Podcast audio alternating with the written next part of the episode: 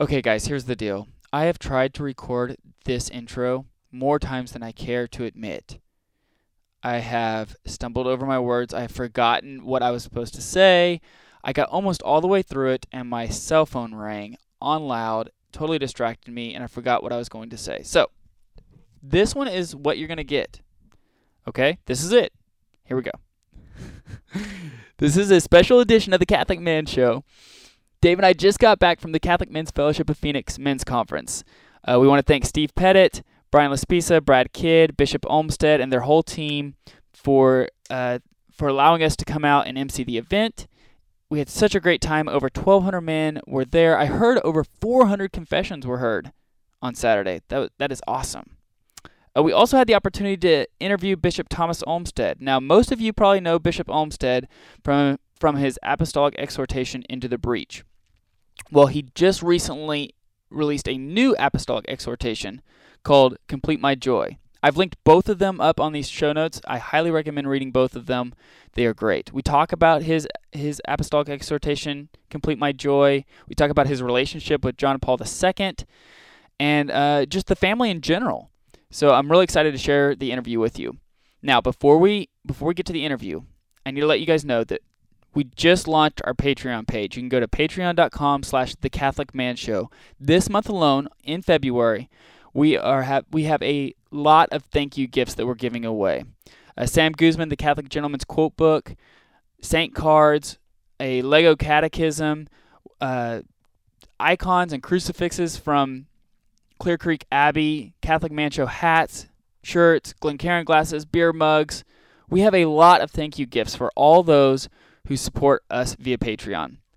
Now, one thing that's different about our our podcast compared to a lot of other great Catholic podcasts out there is that 100% of the donations that we get that support us go right back into the show. Dave and I don't keep any of the money ourselves.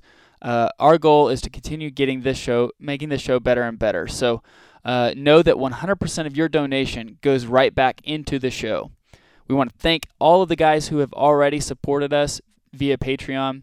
Uh, we also got had a chance to interview Sister Bethany Madonna from uh, the Sisters of Life and Father Dwight Longenecker. Those interviews are going to be available to, to our Patreon supporters. So make sure you go there, patreon.com slash the Catholic Man Show. Now, before I mess up this in, uh, intro anymore, I'm just going to cut it off. I hope you enjoy the interview with Bishop Olmsted. okay, I feel better. And then before we get we begin, uh, will you lead us in prayer? Sure. name of the Father, the Son, and the Holy Spirit. Amen. God our Father, we ask you to send your Holy Spirit to enlighten our our minds and move our hearts, that everything we say may be of service to the kingdom of God, and may help those who listen and hear this message to have a deeper sense of being loved by you and of their plan, your plan for them in their lives. We pray through Christ our Lord. Amen. name of the Father, the Son, and the Holy Spirit. Amen. Uh, Your Excellency, thank you so much for taking the time to do this interview with us today. Um, I would like to start off asking you about your new apostolic exhortation, um, especially for people outside the diocese who might be unaware that you have written it. Uh, I, I think most people probably know about Into the Breach. Um, if you wouldn't mind just giving a few comments on Complete My Joy, the name of your new exhortation. Yes, complete my joy is in a certain way it follows out of uh, into the breach because into the breach really connected with the Holy Spirit student in a number of men, especially Catholic men who who are open to the Holy Spirit's movement within them. And in that, one of my primary reasons for writing it was because I thought that we had a misunderstanding or even a no appreciation for fatherhood. And as I pr- presented that, talked about fatherhood within a, a marriage and a home, and also spiritual fatherhood in the priesthood and a bishop's life and all, that we also needed t- to talk about marriage. And especially in light of the Supreme Court decision that really added more confusion to the popular culture, uh, made it seem as if God didn't have a plan, that we have better plans for what it means to be a man or to be a woman in marriage. So it seemed to me it was that I needed to speak to my people here. So it was written to the mothers and fathers, the wives and husbands in the Diocese of Phoenix. That's who I know. Those are Sure. the ones that- who are my spiritual children. I wanted to encourage them. I wanted to alert them a little bit to, to what's there. But even more than that, I really wanted them to see God's beautiful plan for marriage because they don't get that. And we sometimes get so frustrated we just end up talking about what's wrong in our society. Right. But unless we first have a deep sense of the dignity and beauty and goodness of God's plan for marriage, the other stuff doesn't make sense. And once we have that in place, we can talk about good fatherhood and good motherhood and the other ways of living a vocation that's vitally needed today, the witness of, of married couples. Yeah, it's, it's the it's the domestic church, right? It's it's it's the the importance of you know as as fathers, we're the priests of our families. Exactly. Um, how do, how does men, how do men c- carry out their role in being a priest of the fam- of the domestic church? I think the first thing they need to know is how to be a, a beloved son. Uh, because we need to know God loves us. We need to have a deep appreciation of His fatherhood. Once we have that, once we have a deep confidence in Him, we know no matter where we go, no matter what He asks of us, no matter whatever suffering He allows, as He did of His own beloved Son, Jesus, that He'll be with us. And once we have that, it opens us to hear and to trust God in our lives. Mm-hmm. So that's the first thing is, is, is we have to have it's got to be based in a real faith and trust in God as our Father, and Jesus being our brother, our Lord, who entered into human flesh, and so he helps us understand who we are as men. Uh, and then the role of, of, of, a, a man is, is very much a protector, a provider, and a spiritual leader. And I think that the spiritual leader is the one that we haven't lifted up enough for men because, um, you know, i- in the 1900s, almost every book on parenting was written to men. In the 20th century, it's almost impossible to find a book on parenting that's written for men. Hmm. It had moved over to women. Now, there was the Industrial Revolution, which happened at the end of the 1800s. I see how that had some impact. The man went off to work and the woman stayed at home Yeah. which opened the door to how you begin to, could begin to move in that way. But there's something really lost in a family if there isn't the spiritual leadership of, of the of the husband and the father Mhm. in the home.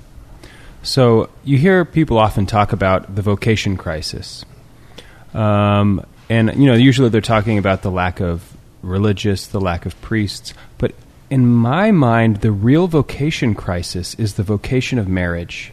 When you have, I mean, what if half the priests left the priesthood? I mean, that's essentially where we are in with the marriage vocation. What can we do? I mean, it's not like we can just fix this overnight. I, I know that, but um, what should we, the the faithful, um, do to help help correct the, the direction the ship path? is heading? Yeah. Yeah. Right. Um, well, I think we start with ourself. hmm We we start with identifying ourselves by the deepest relationships in our life. So, do I love my wife? Do I appreciate her unique uh, person? Um, do I love my children? Um, so, defining oneself by the by the familial relationships—that's the basic thing of who we are. And I think there's a lot to be learned from that. You know, Nick Foles, the the quarterback who was Yeah. the All Star for the Mhm. for the Super Bowl last year. If you look on his description of himself on his website, he doesn't mention football. He talks about being a son, about being a brother, about being a father, um, about being a husband. That's how he knows himself. That's what we need to have first. Mm. We need to see that where the where our greatest richness lies, our greatest treasure lies, where God's plan really touches into human flesh. Um, and when when we have those notions clear, then we have a greater confidence in God's plan being a good plan for us. Then the second thing, I think we need to know how suffering is an open, is a way that the open, the Lord opens our heart to love, and also to truths. If God sent His only Son into our world to suffer and die for us, to reveal the Father, to reveal Himself, to reveal love, then suffering has to have a, there's a mystery there that's profound, and family life today has so many challenges. Most young people entering marriage, at least one of them has had difficult, very painful experiences because of the brokenness in family systems these days. Mm-hmm. So uh, we have to also understand that dimension of suffering, I think. And then the other side of it is resurrection, and especially the sense that we were called to be happy with the Lord forever. So that, that eternal dimension. And that means that now we get a taste of that from time to time, especially at the Eucharist, when we're one with the heavenly banquet. Um, so those would be just some initial notions about. Um, Yeah. Through, throughout your your writings, I can I can see how uh, Saint John Paul II has shaped the way you write. Uh, they're, they're very similar. You can see it almost interlaced in, in your writing. That like, I could I could take this sentence and ask, was this Bishop Olmsted or is this Saint John Paul II? And I don't think you could tell that you wouldn't be able to tell me which one was which. uh, you obviously spent a lot of time with him, and he's probably near and dear to your heart. How much does does he play a role in, in your thought process in writing these? And like, how much intercession do you rely on him? Um, what's your relationship with him now? I guess is a good question. Yeah, he has a deep impact in my life. When he died, I remember feeling I had lost a spiritual father. There was a real deep sense of, of emptiness for about two or three days. And then I remember moving to, but, but for him, he suffered so much in his last years. Mm. This was, he was entering his reward. And so I could move over to rejoice in that. And then immediately, you know, it was Santo Subito. I mean, the crowds were crying, Yeah. make Right. him a saint right away. And I entered into that very much, and it actually was one of the fastest canonizations ever. Yeah. But it was totally earned. I mean, fama sanctitatis, that is, having a fame, a, a reputation for being holy, has always been the main criteria of whether somebody's a saint Yeah. and he had that. So I had the privilege of working for him um, the first uh, 10 years of his pontificate. So I was asked six months after he was elected pope to work with in the Secretariat of State. So that means I assisted him with all of his correspondence, telephone calls, translations of, of homilies, um, papal documents, um, being present at times of uh, Wednesday, or Wednesday audiences and other papal audiences. So I had the privilege of working near to him, occasionally celebrating Mass with him. I was constantly inspired by him, by everything he did, especially by the mystical aspect of his life. He really loved Jesus Christ. And he had a, a deep kind of, um, when he went into prayer, he was just absorbed in prayer. Uh, the Swiss guards used to say when he was doing a journey in another country, they tried to keep him away from a, a tabernacle because if he was passing near one, he would go right in, and who know how long he would stay.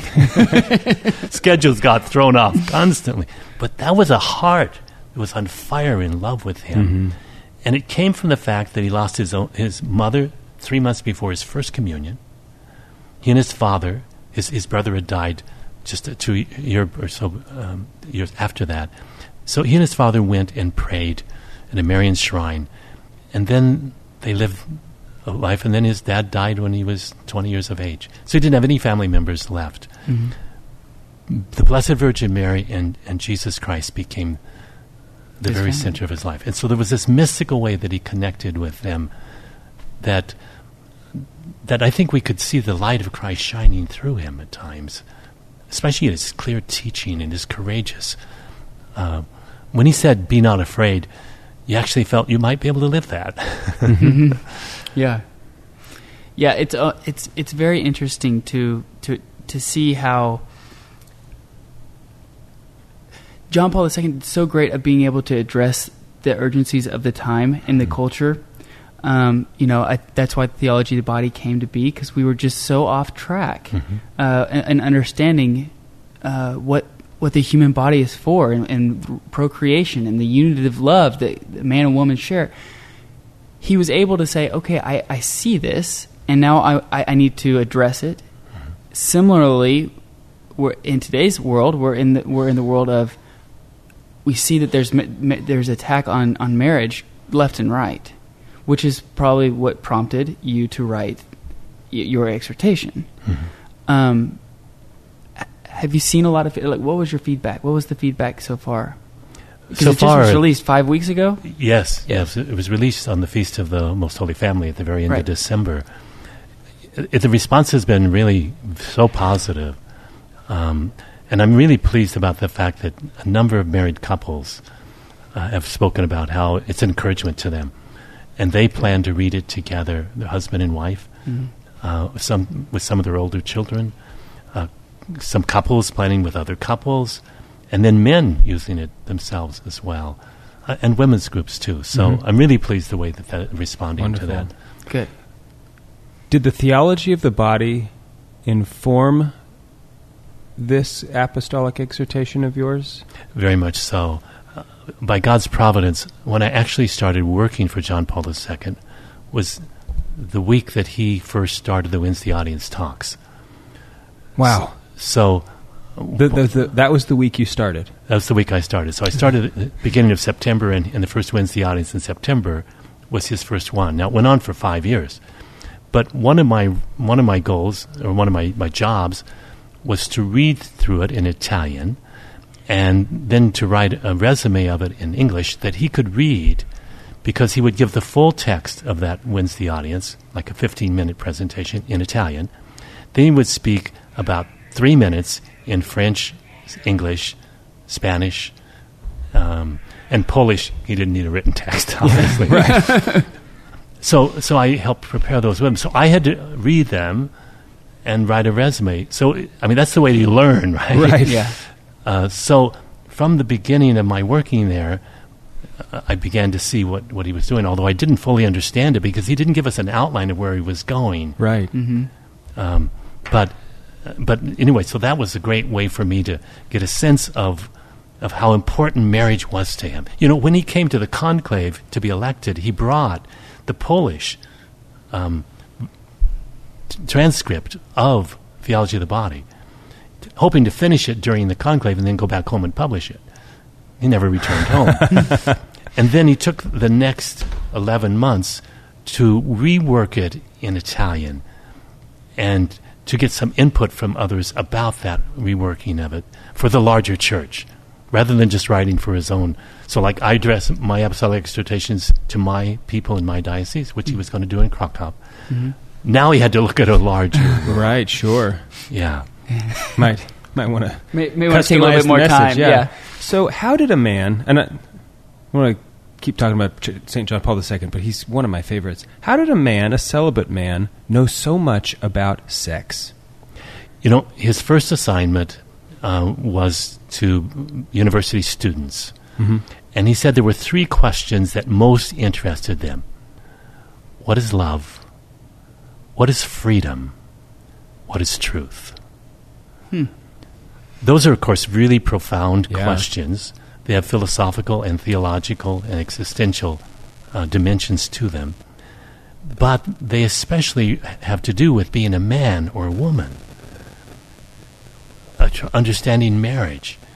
The full gift of yourself to another, that's freedom at its best. That's love. So, freedom and love. But when you make your vows, I will be true to you in good times and in bad, in sickness and in health. So, what he found is they were asking questions. Some of the questions arose because you lived in communism, which was all lies, mm-hmm. which had no freedom, and which was the opposite of love, and tried to break up marriages. Hmm. They tried to do everything so that the, so that the teenagers would have would want to be part of the state, and that the state, you know, fill their minds with their confused ideas. And that's why, for him, those young young people, that was the Holy Spirit prompting them to want to know the answer to those questions. And in doing that, he was preparing them to be really good husbands and wives. So you can see why his his way of, of being a shepherd was to spend time with those that he was called to serve. And because he's so long, he was involved with the university. In fact, he was still a university professor when he was elected pope. Really? So he kept that always that conversation going on with with tho- those groups of people. And some of the really good friends he made when he first started, they were still good friends when he was Pope. That doesn't surprise me. And, and these were mostly lay people. Mm-hmm. So he knew that, that, you know, the vocation that's really needed in communism and in, where there wasn't communism was, had to do with, with freedom, truth, love, marriage, Mm-hmm. what it means to be a man, what it means to be a woman, and how Christ is the one that informs us um, and enlightens us and inspires us to those vocations. I have one more question. Okay, I do too. So I have one more each. What can we do uh, to inspire married couples to be more open to large families? Um, just last night, Adam and I had the opportunity. We're you know we're here in Phoenix. Well, a, a buddy of ours from high school lives here, so we went out to you know just say hi. And I hear this so many times where people are getting married and say, "Yeah, I'm just two kids, just two kids," as if they've been pre-programmed that two is the correct number. And I in no way am implying that having two kids is un, an unfruitful marriage. That's not at all what I'm saying. But the, just about this idea that before they even have one child, they're already limiting themselves to two. What can we do? I mean, it's just, and I, I told them, well, why don't you wait until you get to two children before you ha- decide whether or not to have a third? And, you know, but what can we do to get rid of this this notion of two children, two, as if there is a correct number? You, you can only understand that in faith. Society is so anti child that you can have a governor in New York lighting up the Twin Towers in pink colors in celebration of having no protection whatsoever for children, even if they're born alive.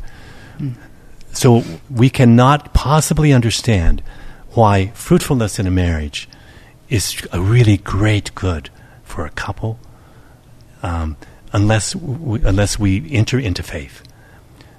Uh, but once we enter into faith, we have to, uh, as a Christian especially, we have to understand Jesus Christ. To understand Him, we have to understand the full gift of Himself for the sake of life. The fruitfulness of His life came from giving His life on the cross. That's true for any vocation. And if you don't desire fruitfulness, and the greatest gift that you could possibly receive is a child, but married couple cooperates with God, but God gives them the child, God gives them the soul, but they'll never understand that without faith. So when we put together our marriage preparation program for the Diocese of Phoenix, what we called it is God's plan for a joy filled marriage. And what we felt was needed was conversion. Before you, they could possibly understand God's plan, they have to be converted and really desire to know God, desire to have a relationship with Christ. And then, once that happens, then they're open to the great plan of God for, for marriage, which is life giving and love giving. And without those two being together, it will fall apart. If you, if you once you cut off children, the likelihood of, of never getting a divorce goes, it's just going to be really difficult. Yeah. Mm-hmm. Um, okay, so on a, I, I'd like to ask you a, more of a practical question. Um, Dave and I both have young kids. We have, uh, I have three, and he has three, and the, men who are listening to this, they are, are typically in the same boat.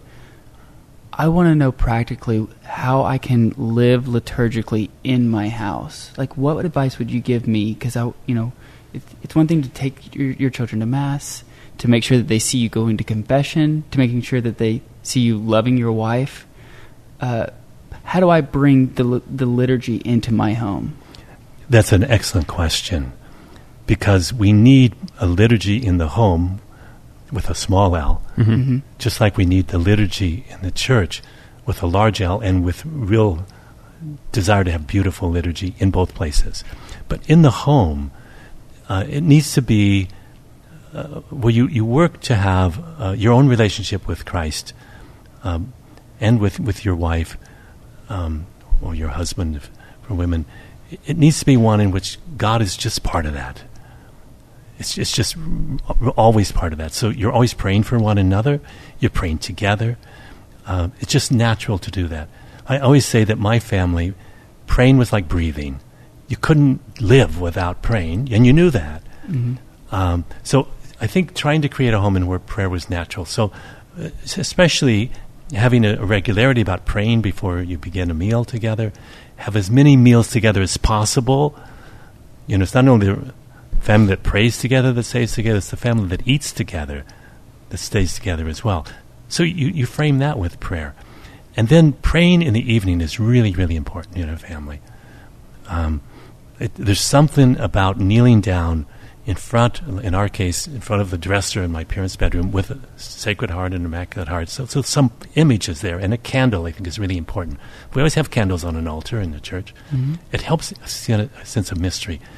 But whatever happens in life, if you've knelt down, if you've seen your mom and dad and your brothers kneeling down, you're going to, when, you, when something difficult happens, when some questions come, you're going to know you're going to need to kneel down.